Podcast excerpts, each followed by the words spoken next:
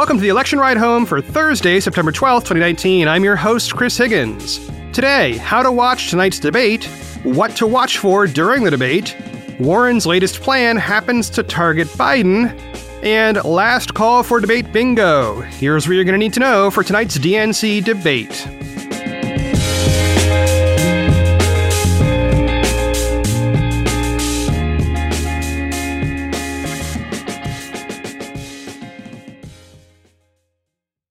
First up today, let's talk about how to watch the debate tonight. It starts at 8 p.m. Eastern Time and runs for three hours through 11 p.m. Eastern. For our overseas listeners, that start time is actually 0 hours UTC on Friday, so set an alarm or something.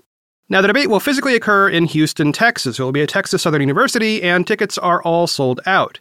So, unless you've got one, you are watching from home. Well, how do we do that?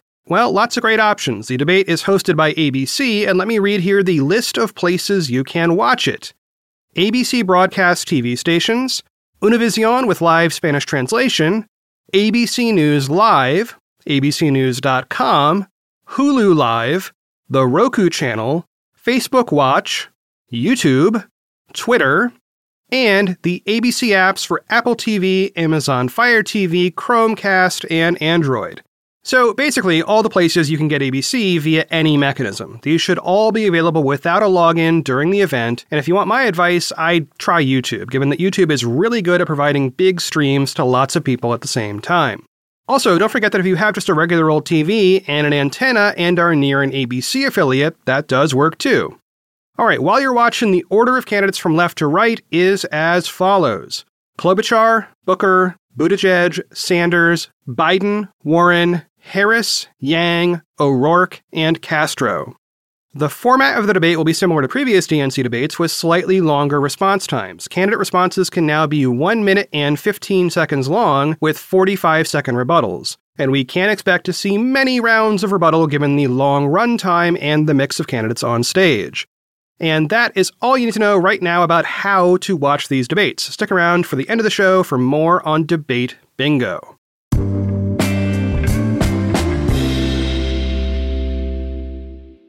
Next up, some actual content about what might happen during the debate. There is a bunch of stuff you might pay attention to because this is a new thing. We have not yet had a single night debate in this primary, so that by itself creates a new dynamic. My assumption there is that this will lead to more direct callouts of the frontrunners because they are all there to respond. There are no tactical problems this time with somebody not being on your stage, so you can't go after some specific policy dispute. The biggest of these expected clashes is former Vice President Joe Biden versus Senator Elizabeth Warren. They have not yet been on a debate stage together, and they are, as several media outlets have put it, frenemies. The two have a long history together related to bankruptcy legislation in the Senate, and some of their core policies are in direct opposition. When Biden swore in Warren as a senator in 2013, he said to her, quote, You gave me hell, end quote. Now, that was gentle ribbing, and it referred to their differences back in 2005 related to a bankruptcy bill that Biden supported and Warren vehemently opposed. In that case, Warren did laugh, but yeah, she gave him hell, and there's every reason to expect she will do it again tonight. She probably won't yell at him, but she will call attention to their differences.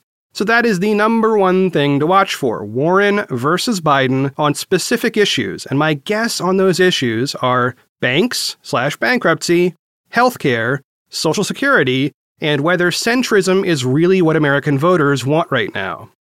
All right, what else? Well, this next one is a little bit weird, but I guess worth mentioning. Yesterday on Twitter, MSNBC reporter Sam Stein wrote, quote, Andrew Yang's campaign manager just called to tell me that at tomorrow night's debate, Yang will be doing something no presidential candidate has ever done before in history. He declined to go further than that. End quote. The speculation around this has been intense, to say the least, and I have no inside info, but the prevailing theory has to do with what he will wear. While I generally avoid talking about any candidate's wardrobe in general, if Yang wants to make that an issue, okay, cool. Or it could be something else. Who knows? He might, like, literally bring a hoop and dunk on it. Who knows? The next big thing to watch for will be the flip side of the first point that I made basically, that Biden is intentionally targeting Warren. Reading here from a roundup by Ed Kilgore in New York Magazine. Quote, this week, Biden's staff made a point of letting reporters know he planned to take Warren down a peg by criticizing all her plans as unrealistic. Given all the expectations surrounding this first direct encounter between Biden and Warren, such telegraphing has whetted appetites for intra party bloodletting, so the Veep needs to deliver. End quote. And, um, yuck, I guess? I actually expect some of Biden's rhetoric to target both Warren and Sanders because so many of their policies match up, and they will stand on either side of him. Plus, they are the top three in the polls right now, so they might as well argue those issues together. All right, so what's next? Well, Sanders, of course. He is polling very well and he has consistently done well in these debates. I think his best argument right now is that he has a firm base of support, he is seen as electable, and he has a lot of policy overlap with Warren. If I had to speculate on the specifics of what we'll see from Sanders tonight, my speculation is he will try to appear less loud. One of the critiques of Sanders that he either is or appears to be angry a lot of the time. And believe me, I think there is a lot to be angry about in American politics right now. But when Sanders gets quiet, when he gets down to his person to person talking mode, I think he can be just as effective as when he's going for fire and fury. So I would watch for quiet Sanders. Next up, Harris will talk about criminal justice reform. Harris is going to try to reset the narrative about what's up with her campaign. The narrative right now is that she had this big polling bump right after she went after Biden, then that faded, and her most recent debate performance wasn't spectacular. So, the logical thing to do would be to do something spectacular, like another rehearsed zinger aimed at somebody in the top three. And given her recent release of a massive criminal justice reform plan, I would expect her to tackle that issue specifically. The next big thing to watch for is the Texans talking about what's going on lately in Texas. And by that, of course, we're talking about Julian Castro and Beto O'Rourke. They are both positioned to talk about recent gun violence and their plans to counter future gun violence.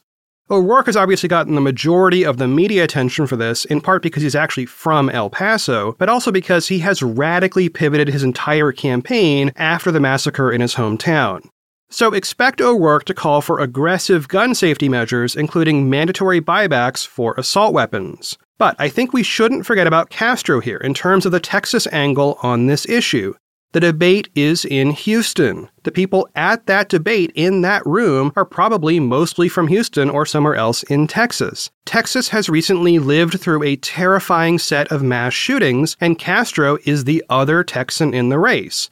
I don't have any predictions for how specifically Castro will take that on, but he has done very well in previous debates without getting much of a polling bump afterward.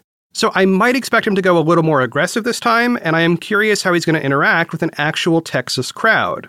And last up, we've also got Booker, Buttigieg, and Klobuchar, all of whom will do something, but I'm not really certain what. Klobuchar is in an interesting position here to be a relatively moderate force on the stage in the absence of people like Delaney and Hickenlooper. Klobuchar could use some mixture of wit and her aggressive 100 day plan to stand out among this crowd. Now, as for Booker and Buttigieg, I have no real predictions. We've got to see what they do. And that by itself is something to watch for. One big question there is whether either of them will go on the attack against anybody else. I really don't know, but given that I expect a lot of attacking in this thing, it's a fair bet. So, those are my predictions, and we'll see very soon whether I got close.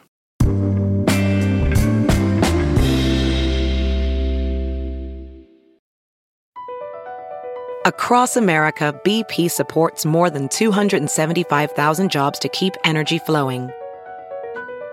Jobs like building grid scale solar energy in Ohio and producing gas with fewer operational emissions in Texas. It's and, not or. See what doing both means for energy nationwide at bp.com slash investing in America. Cuoco for Priceline. Ready to go to your happy place for a happy price? Well, why didn't you say so? Just download the Priceline app right now and save up to 60% on hotels. So whether it's Cousin Kevin's Kazoo concert in Kansas City, go Kevin, or Becky's Bachelorette Bash in Bermuda, you never have to miss a trip ever again. So download the Priceline app today. Your savings are waiting. Go to your happy place for a happy price. Go to your happy price, Priceline. Today, Senator Elizabeth Warren released a new plan with a simple title Expanding Social Security. In it, she lays out a series of problems and solutions for the program. I can kind of summarize those by saying people rely on it for their retirement, its trust fund is dwindling, and this is only going to get worse. So she proposes to fix it now. In the plan, the big headline is that Warren would immediately raise all benefits by $200 per month for everybody. That's all current and future beneficiaries in the system. That makes a massive difference for people who rely on the program for a big chunk or all of their income. Warren would also change a bunch of rules within the program, and we'll get to part of that in a moment. Now, beyond the $200 a month thing, Warren would also have the program change its cost of living increases to use a more accurate metric that better reflects what people who use the program are actually buying. Warren proposes to pay for this change by reforming the tax code. So, right now, there's a cap on how much of your income is actually subject to taxation for Social Security, and Warren would raise that cap. She is targeting the top 2% of wage earners to be affected by that change. She would also close a variety of loopholes that let wealthy people claim incoming money as investment income and therefore not wages, so it previously wouldn't be taxed for Social Security at all. With this change, no more such loopholes will exist, and that is where some potential fireworks tonight might come from. Okay, longtime listeners may recall that way back on July 11th on this show, I talked about a candidate who uses a tax loophole commonly referred to as the Gingrich Edwards loophole. Using that system, a person or a couple can create an S corporation. They can funnel a bunch of their income into that corporation and then take that income as what's called a distribution rather than wages or salary. So, you know, they pay a lot less in tax. And I think you can guess which candidate actually uses this loophole. Yeah, it's Biden. Reading from my script in early July, quote, the issue here is that Biden is using a well known tax loophole that his own administration tried to get rid of.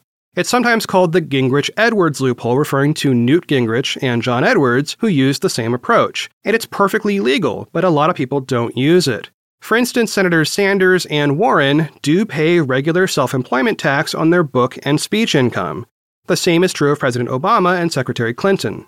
In a statement, the Biden campaign characterized the S corporations as a, quote, common method for taxpayers who have outside sources of income to consolidate their earnings and expenses. End quote.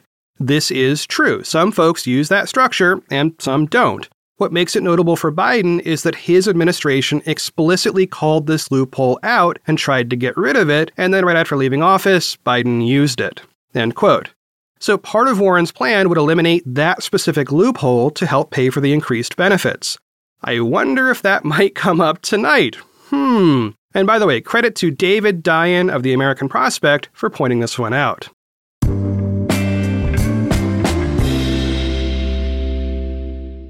And last up today, a bit more on debate bingo. Again, you can grab those bingo cards using the top link in the show notes, or just go to ridehome.info slash bingo. After a bunch of requests yesterday, I increased the number of cards to 30 because apparently a lot of y'all are going to much bigger parties than in previous months. Again, a few quick tips on debate bingo. First, when you print these cards out, print them single sided because you can't really work the back side while the front side is showing. Second, you can pick whatever card you want. They are randomized, so if you're hanging out alone at home, you can do card A or card Q or whatever. If you're with somebody who's doing this for the first time and you're not super competitive, you might even do the same card to make super sure that folks catch each thing as it happens. Now, of course, you have to share any bingo glory there, but that might be nice too. Third, I will announce official rulings from the at election ride home Twitter account tonight during the debate meaning when I determine that a square deserves to be filled in, I will say so. I will also tag those tweets with the hashtag ERHBingo. If you spot something that I miss, tweet at me. Same thing with questions. If you think something is debatable or close, just tweet it out and a ruling will occur. And as always, toward the end of the night, things tend to get messy, and there are often bingo squares crossed off in the candidate's closing statements. So remain vigilant. I know it'll be hard because it will be very late. Fourth, if you are tweeting about bingo, please use the hashtag ERHBingo, that's Election Ride Home Bingo, so we can all see it. It's been fun in previous debates seeing pictures of your cards and your pets and your parties, and frankly, your beverages of choice during this three hour marathon. For me, staying hydrated is very important. And fifth and finally, don't take it too seriously. If it ends up distracting you from actually hearing what's being said, put the bingo away. And if you want to have house rules, like some of you have a reward for getting a bingo or whatever, you go ahead and do that. Your rules are better than mine, and you know best how to watch a debate for yourself. The point here is to try to figure out who you think would make a great president. The point here is not to get the most points at bingo. All right, so grab those cards, top link in the show notes, print them out, and we will do this together in just a few hours. Well, that is it for one more episode of the Election Ride Home. I have been your host, Chris Higgins. You can always find me on Twitter at Chris Higgins. All right, Debate HQ is up and running. We got screens, we got cats, we got papers, we got pencils, and we got Twitters. We are all set up and ready. I'm going to keep this ending short so I can get this show out the door before the debate begins so you can actually hear it. Tomorrow, tune in for a big wrap up, and Monday, I might, might have a cool surprise for you. As always, thanks for listening, and I will talk to y'all tomorrow.